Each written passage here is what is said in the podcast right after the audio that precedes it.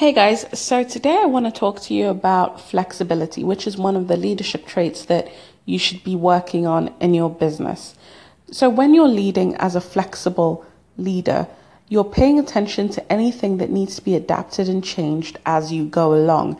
And that really works in terms of managing a team because teams are filled with human beings, fallible human beings who are going to make mistakes, but they're also going to be incredible assets to your business.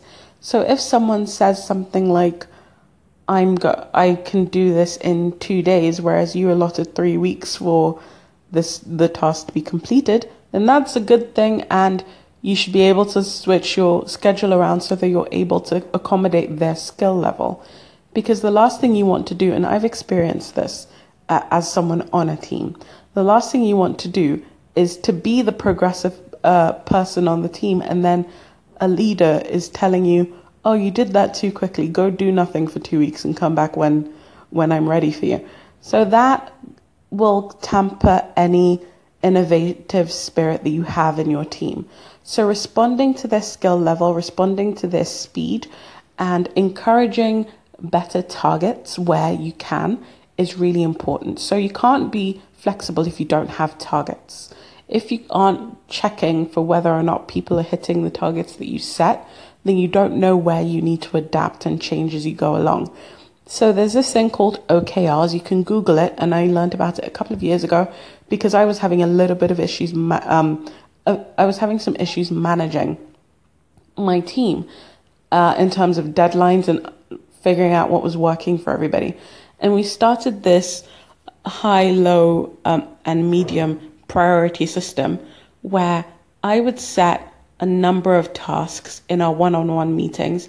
I would explain the context of them, explain everything that had to be done, and exactly how I wanted it to be done. Then I would listen to what they wanted to do, how they wanted it to be done.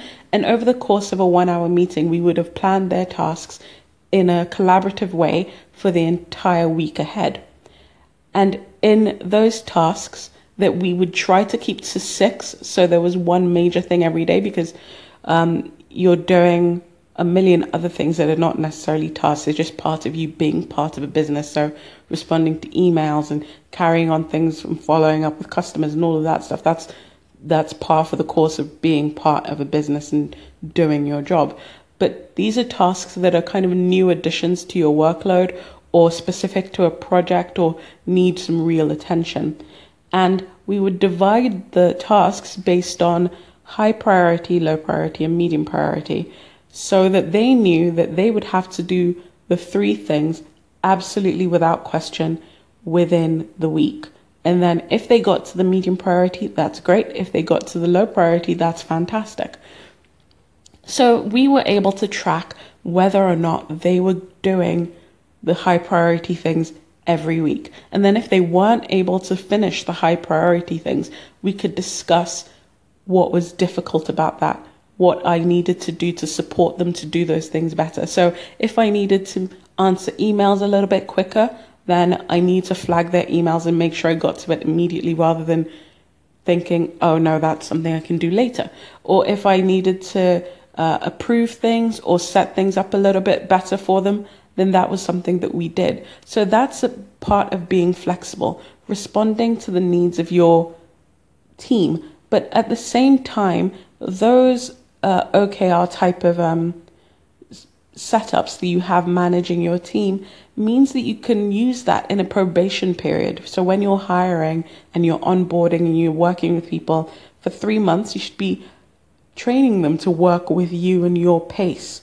So you can say, within the first three months, we're just going to work with how you work with us.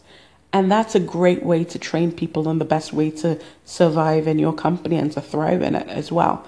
So try and be flexible, put in systems that will help you be flexible, and don't be a dictator. Make sure that you're asking for them um, to give their opinion and you're allowing them to be collaborative in the way that they're working with you, because that's the only way they're going to be happy and productive in your company. Uh, I hope that helped. Bye.